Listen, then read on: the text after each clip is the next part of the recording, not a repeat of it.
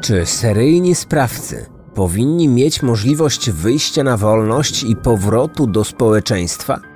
To pytanie, które zadają sobie nie tylko prawnicy i psychiatrzy, ale przede wszystkim opinia publiczna. Często mówi się o tym, że każdy zasługuje na drugą szansę. Wskazuje się na to, że długotrwała izolacja wpływa negatywnie na proces resocjalizacji i zrozumienia swoich win. Jednak pojawiają się też głosy przeciwne, według których nie każdy zbrodniarz zasługuje na prowadzenie normalnego życia, ponieważ właśnie taką możliwość odebrał swoim ofiarom. Podobna dyskusja rozgorzała rok temu w Wielkiej Brytanii. Tuż po tym, jak okazało się, że jedna z najokrutniejszych przestępczyń ma szansę niedługo opuścić placówkę, w której spędziła niemal trzy dekady. Rodzice zaczęli obawiać się o własne dzieci. Reklama. Partnerem odcinka jest BookBeat, aplikacja przeznaczona do słuchania audiobooków. Stali słuchacze wiedzą już, że co jakiś czas polecam tutaj moje ulubione audioksiążki i nie inaczej będzie tym razem. Zazwyczaj są to jednak lektury z gatunku true crime lub kryminały, ale nie oszukujmy się. Nawet największy fan kryminalnych opowieści czasami chce odpocząć od tego tematu. Ja trafiłem ostatnio na Będzie bolało, czyli pamiętnik lekarza stażysty. Autor Adam Kay w zabawny sposób opisał swoje doświadczenia ze szpitalnego oddziału. Książka szybko stała się bestsellerem. To jedna z topowych pozycji w aplikacji BookBeat. O jej popularności może świadczyć fakt, że na podstawie tej lektury powstał także serial, który również zbiera bardzo dobre opinie. I nie można zapomnieć o rewelacyjnej interpretacji Filipa Kosiora. Jak dla mnie to obecnie jeden z najlepszych lektorów audiobooków w Polsce i każdy odczytany przez niego tytuł zyskuje na wartości. Zachęcam więc do włączenia Będzie bolało i słuchania zabawnych, szokujących i czasami smutnych anegdot szpitalnych. Nowi użytkownicy mogą założyć konto na BookBeat z kodem Kryminatorium. Dzięki temu otrzymacie za darmo dostęp do pakietu BookBeat Basic, pozwalający na przesłuchanie 30 godzin ulubionych audiobooków przez całe 45 dni. Szczegóły związane z rejestracją i promocją zostawiam w opisie odcinka. Kryminatorium. Otwieramy akta tajemnic. Beverly Alit jest nazywana aniołem śmierci. W latach 90. mówili o niej niemal wszyscy Brytyjczycy. Jej temat wrócił w roku 2021, mimo to jej historia sięga znacznie wcześniej. Urodziła się 4 października 68 roku w angielskiej wiosce Corby Glen, położonej niedaleko miasta Grantham. Jej ojciec pracował w sklepie monopolowym. Matka była woźną w szkole. Beverly miała trójkę rodzeństwa. Niewiele wiadomo o jej dzieciństwie. Nie są znane relacje z rodzicami i rodzeństwem. Można jednak spekulować, że nie układały się one najlepiej. Jako dziecko nie mogła liczyć na wiele uwagi ze strony matki i ojca. Z tego powodu robiła wszystko, by znaleźć się w centrum zainteresowania. To właśnie wtedy mogły rozpocząć się problemy, które rzutowały na jej dorosłe życie i w ostateczności wpłynęły na jej postępowanie. Jako dziecko i później jako młoda kobieta udawała choroby i symulowała różne obrażenia, na przykład nosząc bandaże. Często chodziła do lekarza, nawet kiedy nic jej nie dolegało. Raz poskarżyła się na ból w okolicy wyrostka robaczkowego. Lekarz ocenił, że nic jej nie jest, ale ona zmusiła go do tego, aby podjął się operacji, choć była zupełnie zdrowa. Kiedy inni nie chcieli uwierzyć w jej chorobę, każąc jej przestać symulować, Beverly była w stanie posunąć się o krok dalej i naprawdę zrobić sobie krzywdę. Czasami dochodziło do sytuacji, gdy na oczach innych ludzi dokonywała samookaleczenia. Dziewczyna była pod opieką specjalistów. Kilka razy przebywała w szpitalu psychiatrycznym. Już od najmłodszych lat powtarzała, że chce zostać pielęgniarką, co w obliczu obsesji na punkcie chorób wydawało się dość dziwne. Niewiele brakowało, a jej plany zostałyby pokrzyżowane. Po skończeniu szkoły podstawowej kontynuowała naukę. Jednak rzuciła szkołę średnią w wieku 16 lat, ponieważ nie radziła sobie zbyt dobrze. Potem planowała pójść do innej szkoły. Takiej, która zapewniłaby jej możliwość zrealizowania swoich planów. Nie zdała jednak do niej egzaminów. Przez pewien czas pracowała jako opiekunka dla dzieci. Później zapisała się na kurs pielęgniarski w jednym z koledżów, który nie wymagał skończonej matury. Na zajęciach pojawiała się nieregularnie.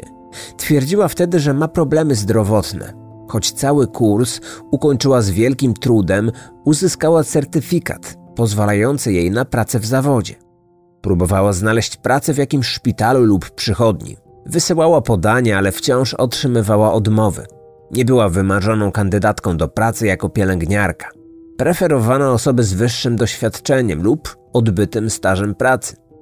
Potencjalnych pracodawców niepokoiła również sama osoba kandydatki. Jawiła się jako ktoś, kto może sprawiać problemy. Zdawano sobie sprawę z historii jej chorób. Dlatego obawiano się, że szpital może nie być dla niej najlepszym miejscem. Jednak szpital w Grentem borykał się z problemem zbyt wąskiego personelu medycznego.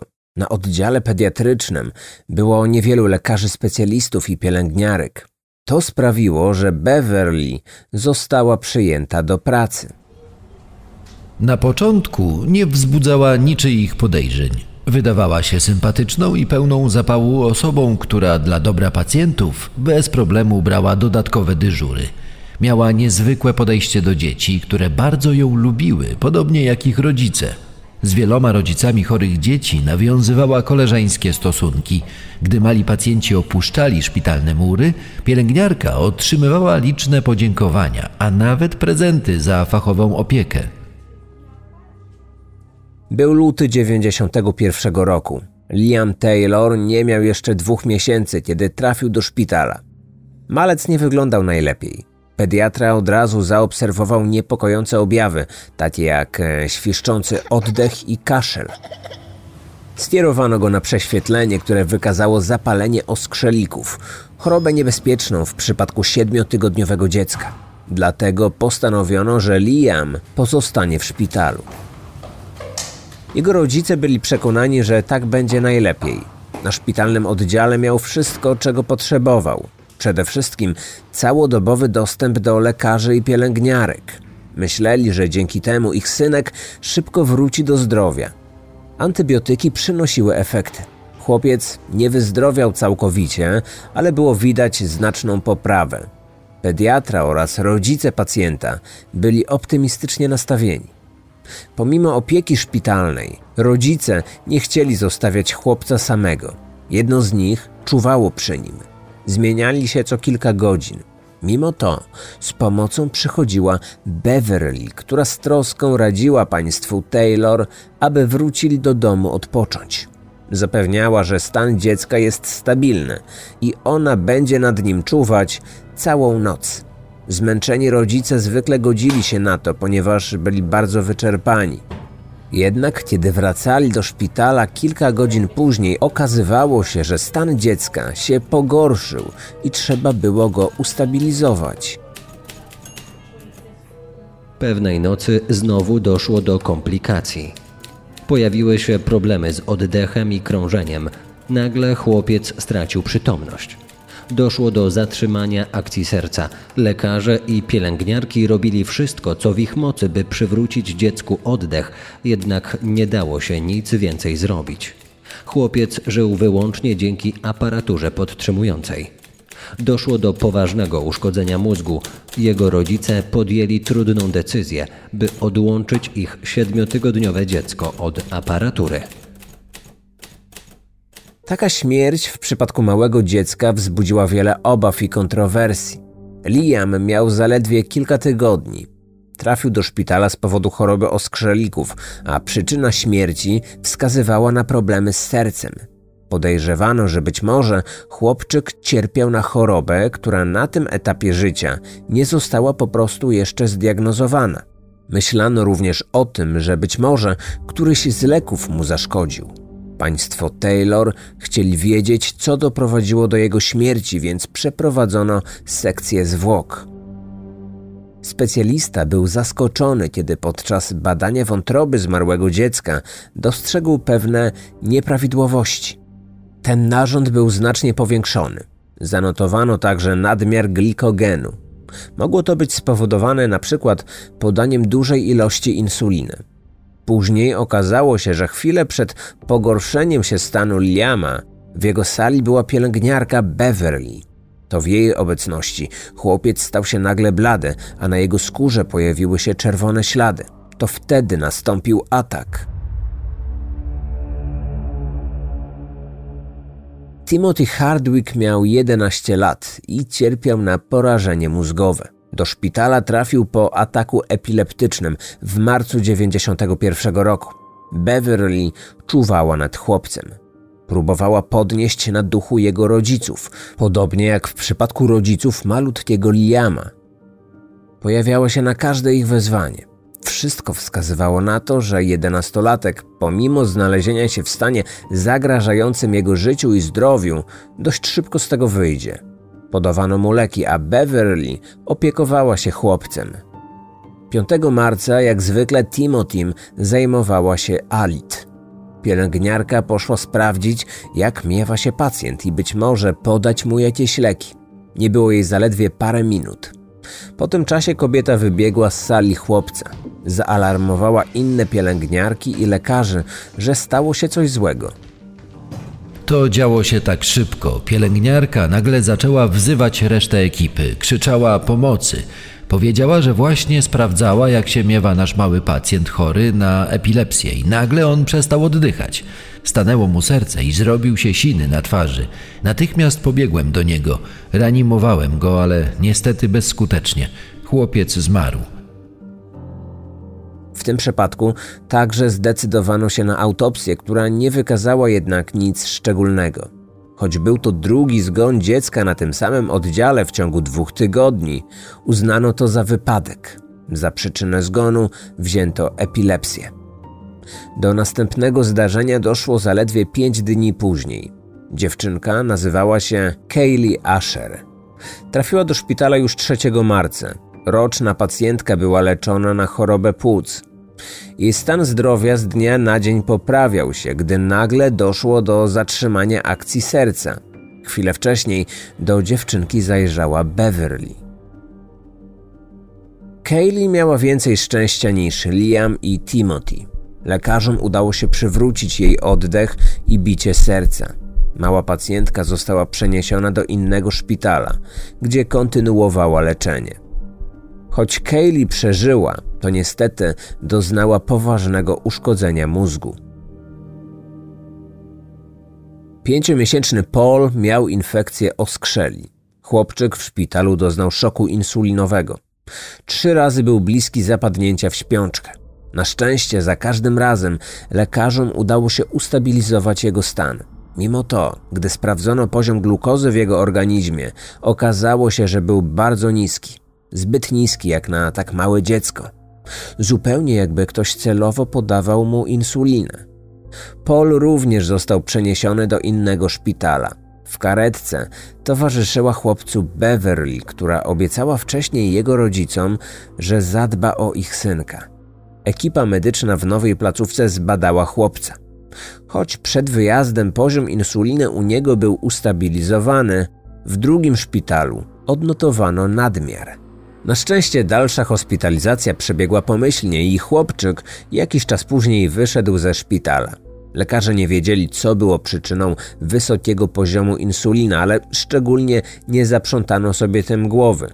Uważano, że był to jednorazowy problem, z którym sobie poradzili. Nie odnotowano żadnych dalszych skutków ubocznych. Na oddziale, w którym pracowała Beverly, leżały także inne dzieci, między innymi pięcioletni Bradley sześcioletni Michael czy dwuletni Chen. Każdy z chłopców mierzył się z różnymi schorzeniami, ale dziwnym trafem nagle pojawiły się u nich problemy z oddychaniem i pracą serca. Szczęśliwie lekarze dość szybko zauważyli niepokojące symptomy. W porę zareagowano i w ten sposób uratowano tym dzieciakom życie. Pod opieką Alice znalazły się również siostry bliźniaczki, Becky i Katie były wcześniakami. Po urodzeniu przez jakiś czas przebywały w szpitalu na obserwacji. W końcu lekarze ocenili, że ich stan jest dobry i matka w końcu mogła zabrać dzieci do domu. Jednak niewiele później kobieta musiała wrócić z jedną z córek do szpitala. Okazało się, że dziecko ma problemy z żołądkiem i jelitami. Lekarze ustabilizowali jej stany i odesłali do domu. Becky wróciła tam 1 kwietnia. Tej samej nocy jej dolegliwości wróciły. Dziecko przeraźliwie płakało. Lekarz, który do niej przyjechał, stwierdził, że dziewczynka ma kolkę i do rana jej przejdzie. Rodzice uspokoili się nieco i tej nocy położyli córeczkę w swoim łóżku, by móc nadal nad nią czuwać. Jednak mała Becky już się nie obudziła. Zmarła w ramionach rodziców, którzy myśleli, że ich dziecko po prostu śpi. Jej bliźniaczka kilka dni później także trafiła na oddział. Zaopiekowała się nią Beverly. U tej dziewczynki również doszło do zatrzymania serca. Młoda pielęgniarka szybko zaalarmowała lekarzy. Uratowano pacjentkę, ale doszło do poważnych uszkodzeń słuchu i wzroku, paraliżu oraz porażenia mózgowego. Ta pielęgniarka była bardzo pomocna. Opiekowała się naszą córką i byliśmy jej za to naprawdę wdzięczni. Szczególnie moja żona, która nawet zaproponowała jej, aby została matką chrzestną naszej córeczki. Rodzice, którzy stracili już jedną córkę, byli wdzięczni za to, że udało się uratować tę drugą.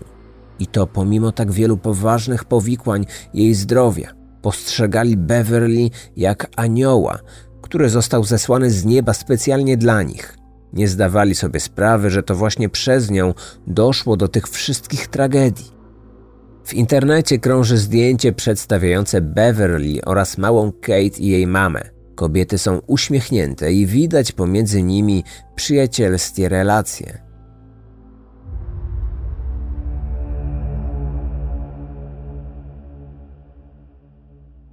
21 kwietnia 1991 roku przyjęto do szpitala ponadroczną Claire. Chorowała na astmę. Beverly poszła z nią do gabinetu zabiegowego. Pediatra postanowił, że trzeba włożyć dziecku do gardła rurkę ułatwiającą oddychanie. W gabinecie z pacjentką przez kilka minut była tylko jedna pielęgniarka. Nagle kobieta wybiegła z wrzaskiem. Okazało się, że u dziecka wystąpił atak serca. Na miejscu zjawiła się cała ekipa medyczna, która przywróciła dziewczynce funkcje życiowe. Dziecko ponownie zostało z tą samą pielęgniarką i sytuacja się powtórzyła. Tym razem jednak nie udało się jej uratować. Lekarze i pielęgniarki byli w szoku. Nie mogli uwierzyć w to, że doszło do kolejnej podobnej sytuacji na ich oddziale w odstępie kilku tygodni. To było już czwarte martwe dziecko. W sumie zatrzymań akcji serca u małych pacjentów było znacznie więcej i choć większość z nich przeżyła, to w wielu przypadkach wyrządziło to nieodwracalne szkody zdrowotne. Zaczęto się wtedy zastanawiać, co było tego przyczyną. Na początku podejrzewano, że być może to sprawka jakiegoś tajemniczego wirusa lub innej choroby.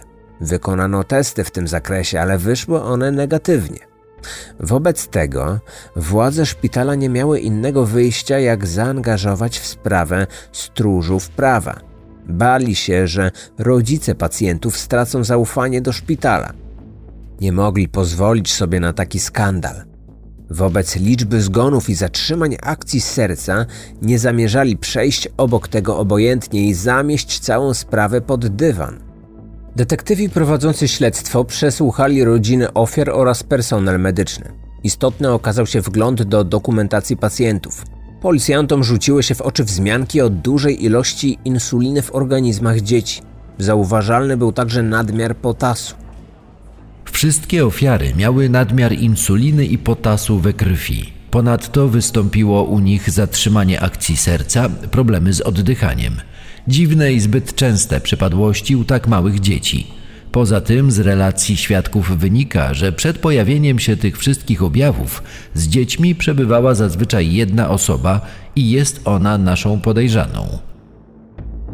Oczywiście chodziło o Beverly Alit, która dziwnym trafem z całego personelu medycznego jako jedyna była blisko wszystkich ofiar. Początkowo koledzy i koleżanki z pracy nie podejrzewali, aby ktokolwiek z ich zespołu miał coś wspólnego z tymi dramatycznymi wydarzeniami. W dalszym ciągu rozważano kwestie związane z chorobami lub skutkami ubocznymi leków. Jednak kiedy policjanci zaczęli zadawać konkretne pytania o Alit, wszystko zaczęło im się układać w całość.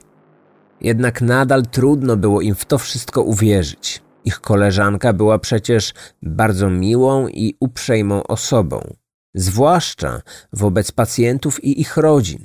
W dodatku ciężko pracowała i było widać, że lubi swoją pracę. Rodzice dzieci bardzo ją lubili i uważali ją za anioła. Czy taka osoba faktycznie mogła skrzywdzić najmłodszych pacjentów? Policja przejrzała dzienniki pielęgniarek. Okazało się, że w notatkach sporządzonych przez Beverly brakowało kilku kartek. W szczególności z okresu hospitalizacji Pola, chłopca, który szczęśliwie przeżył i wrócił do zdrowia.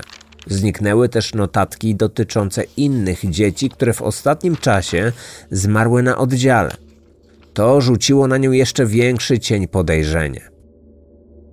Kilka tygodni później Beverly została aresztowana w związku z czterema zgonami i kilkoma innymi zdarzeniami, do których doszło na oddziale dziecięcym w ciągu dwóch miesięcy. Okazało się, że było więcej dzieci z podobnymi objawami oraz nagłymi problemami z sercem i oddychaniem. Łącznie naliczono 25 podobnych zdarzeń, a osób poszkodowanych miało być 13. Nie mógł to być przypadek lub tajemnicza choroba. Policja wiedziała, że doszło do serii zabójstw i usiłowań. Kiedy rodzice dowiedzieli się o tym, że uwielbiana przez nich pielęgniarka została aresztowana, nie potrafili uwierzyć w jej winę. Byli przekonani, że to kobieta o dobrym sercu. Za wszelką cenę postanowili ją ratować. Dlatego wynajęli prywatnego detektywa, aby zbadał sprawę i znalazł dowody przemawiające za niewinnością Beverly. Stało się jednak coś zupełnie przeciwnego. Kiedy policjanci ustalili podstawowe fakty z życia podejrzanej, zwrócili szczególną uwagę na jej dzieciństwo i młodość. Beverly Często wmawiała sobie różne schorzenia i robiła krzywdę, by zwrócić na siebie uwagę innych ludzi. Śledczym wydało się to bardzo niepokojące. Dlatego postanowiono poddać ją badaniom psychiatrycznym. Lekarze orzekli, że kobieta cierpi na zespół Münchhausena. Jest to zaburzenie psychiczne występujące najczęściej u osób dorosłych polega na celowym wywoływaniu u siebie objawów chorobowych lub udawaniu ich, poddawaniu się leczeniu, aby zwrócić na siebie uwagę lekarzy, pielęgniarek i innych osób, w tym najbliższych. Istnieje także zastępczy zespół Münchhausena. Jest to wywoływanie chorób u innych. Najczęściej takie zachowania obserwuje się wśród matek, które twierdzą, że ich dzieci są chore i grozi im niebezpieczeństwo. W rzeczywistości wszelkie objawy są wywoływane przez nie same. Zdarzały się sytuacje, że matki krzywdziły w ten sposób swoje dzieci, aby na przykład uzyskać korzyści majątkowe lub pomoc ze strony innych osób. W przypadku Beverly sprawa wyglądała nieco inaczej.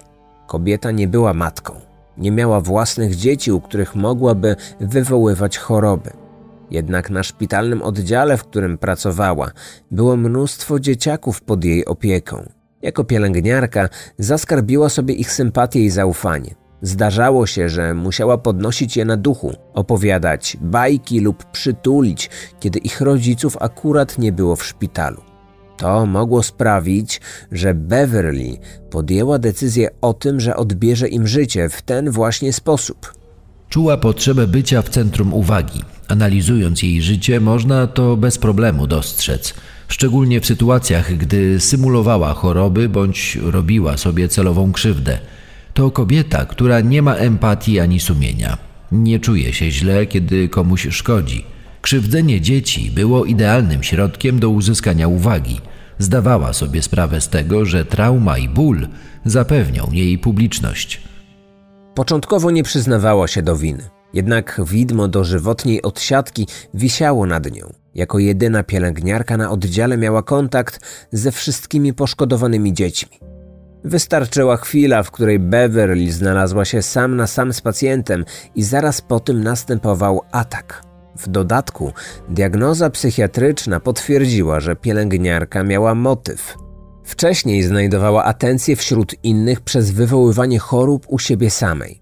Później zauważyła, że nie musi już krzywdzić siebie, aby zostać dostrzeżoną. Rodzice pacjentów bardzo ją lubili i okazywali wdzięczność za to, że opiekowała się ich dziećmi. Nazywali ją aniołem, co w pewien sposób bardzo ją uskrzydlało. Stąd wziął się jej pseudonim nadany przez dziennikarzy. Anioł śmierci, jak często mówi się o pracownikach medycznych, którzy dopuszczali się zabójstw swoich pacjentów. Pielęgniarka znalazła się na świeczniku. Cała Wielka Brytania mówiła o niej i o jej zbrodniach. Uzyskała to, czego tak bardzo chciała zdobyła sławę.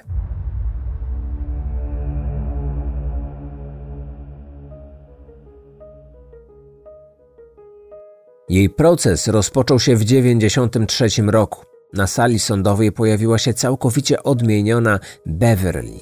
Kobieta, która zawsze miała nadwagę, mocno schudła. Okazało się, że popadła w anoreksję. Jej wygląd był szeroko komentowany w mediach. Zastanawiano się, czy to jej pobyt w areszcie tak źle na nią wpłynął i wywołał poważną chorobę, czy może ona sama ją wywołała, jak to miała już wcześniej w zwyczaju. Oskarżona twierdziła, że jest niewinna. Powiedziała, że zdaje sobie sprawę z tego, że tak wiele dowodów przemawia przeciwko niej i że nie jest w stanie przekonać o swojej niewinności. Stwierdziła, że nie obchodzi jej to, czy nikt jej nie uwierzy i że do końca będzie trzymać się swojej historii. Zapewniała, że nigdy nie skrzywdziłaby swoich małych pacjentów. Sąd, opierając się na materiale dowodowym, nie dał wiary jej zapewnieniom. Beverly została uznana winną czterech zabójstw, pięciu usiłowań zabójstw oraz sześciu poważnych uszkodzeń ciała. Skazano ją na dożywotnie pozbawienie wolności. Właściwie to wydano wobec niej 13 wyroków dożywocia. Takie werdykty zdarzają się w krajach anglosaskich. W przypadku poważnych spraw o charakterze kryminalnym ma to za zadanie zminimalizować ryzyko, że skazany kiedykolwiek wyjdzie na wolność, a co za tym idzie, powtórzy popełnione przez siebie zbrodnie. Ustalono, że Beverly będzie musiała odsiedzieć przynajmniej 30 lat, aby móc ubiegać się o warunkowe przedterminowe zwolnienie czyli istnieje możliwość, że któregoś dnia odzyska wolność. Z uwagi na orzeczone problemy ze zdrowiem psychicznym, skazana zamiast do więzienia trafiła do szpitala psychiatrycznego. W uzasadnieniu wyroku sędzia stwierdził, że w zachowaniu i czynach dokonanych przez oskarżoną można się doszukać elementów sadyzmu. Jednak ten sadyzm wynikał z jej zaburzeń psychicznych. Dlatego niesprawiedliwe byłoby traktowanie tej kobiety jako osoby zdrowej. W 2001 roku media obiegła informacja o tym, że Beverly ma wziąć ślub. Przebywając w szpitalu poznała szkockiego przestępcę. Mężczyzna trafił do zakładu po tym, jak zaatakował starszą kobietę, a następnie próbował wypić jej krew. Widywali się trzy razy w tygodniu na zajęciach tanecznych. Twierdzili, że są w sobie zakochani i zaręczeni już od 12 miesięcy. Kobieta bardzo chciała tradycyjnego ślubu z białą suknią, welonem oraz weselnym tortem.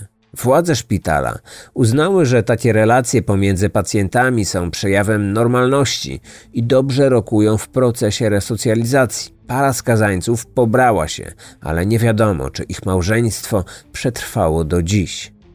Ostatnio o Beverly mówiono rok temu w kontekście koronawirusa. Kobieta podobno zachorowała i z trudem wyzdrowiała. Miała również przyjąć szczepionkę, co wywołało oburzenie wśród brytyjskiego społeczeństwa. Rodzice ofiar, które przeżyły, ale poniosły poważne konsekwencje zdrowotne, byli oburzeni, że oprawczyni zaszczepiła się wcześniej niż ich chore dzieci. Kobieta już po swoim skazaniu w końcu przyznała się do winy. Jednak rodziny ofiar uważają, że zrobiła to tylko dlatego, aby móc wcześniej wyjść na wolność. W listopadzie 2021 roku minęło 30 lat od kiedy została umieszczona w areszcie, a później w szpitalu psychiatrycznym. A to oznacza, że może się już ubiegać o przedterminowe zwolnienie. Choć niektóre z jej ofiar przeżyły, nie wszystkie mają szczęście prowadzić normalne życie. Wstrzykiwanie insuliny i wywoływanie zatrzymania akcji serca dla niektórych pacjentów skończyło się trwałymi uszkodzeniami. Jedną z takich ofiar była Kaylee, która doznała uszkodzenia mózgu. Dziś jest niepełnosprawna i nie może funkcjonować bez pomocy swoich bliskich.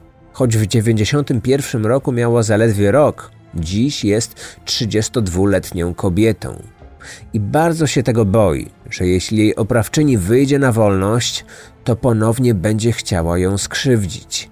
Moja córka przed pójściem spać zagląda pod łóżko i do szafy. Upewnia się, czy nie schowała się tam przypadkiem pielęgniarka.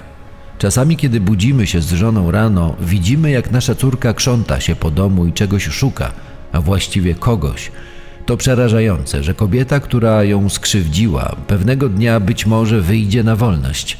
Dla mojej córki byłaby to kolejna trauma. Na razie nic nie wiadomo, czy Beverly kiedykolwiek wróci do społeczeństwa. Według dostępnych informacji nadal przebywa w szpitalu psychiatrycznym. Rodziny ofiar uważają, że powinna zostać przeniesiona do zwykłego więzienia i że to właśnie w nim powinna spędzić resztę swojego życia. Nie wyobrażają sobie dnia, w którym była pielęgniarka znów zacznie spacerować tymi samymi ulicami co inni. Zgodnie z brytyjskim prawem, 54-latka ma możliwość ubiegania się o przedterminowe wyjście, ponieważ minął już minimalny okres, który musiała spędzić w izolacji. Ale czy już się o to ubiegała? Tak naprawdę nie wiadomo. Jeśli tak, to nie podano tego do informacji publicznej. Wydaje się to mało prawdopodobne, aby Beverly kiedykolwiek opuściła szpital psychiatryczny. Mimo to, jej leczenie podobno przebiega bez żadnych problemów i zakłóceń, więc tak naprawdę nie jest pewne, jaka byłaby decyzja sądu, gdyby skazana poprosiła o zwolnienie warunkowe. Dziękuję za wysłuchanie pierwszego odcinka w 2023 roku. Nowe podcasty niezmiennie będą pojawiać się na Spotify i na YouTube w każdy poniedziałek. A jeżeli w międzyczasie chcielibyście posłuchać innych ciekawych historii, przypominam też o BookBicie. Wszelkie informacje o tej aplikacji, jak i o rejestracji z moim kodem promocyjnym znajdziecie w opisie tego odcinka.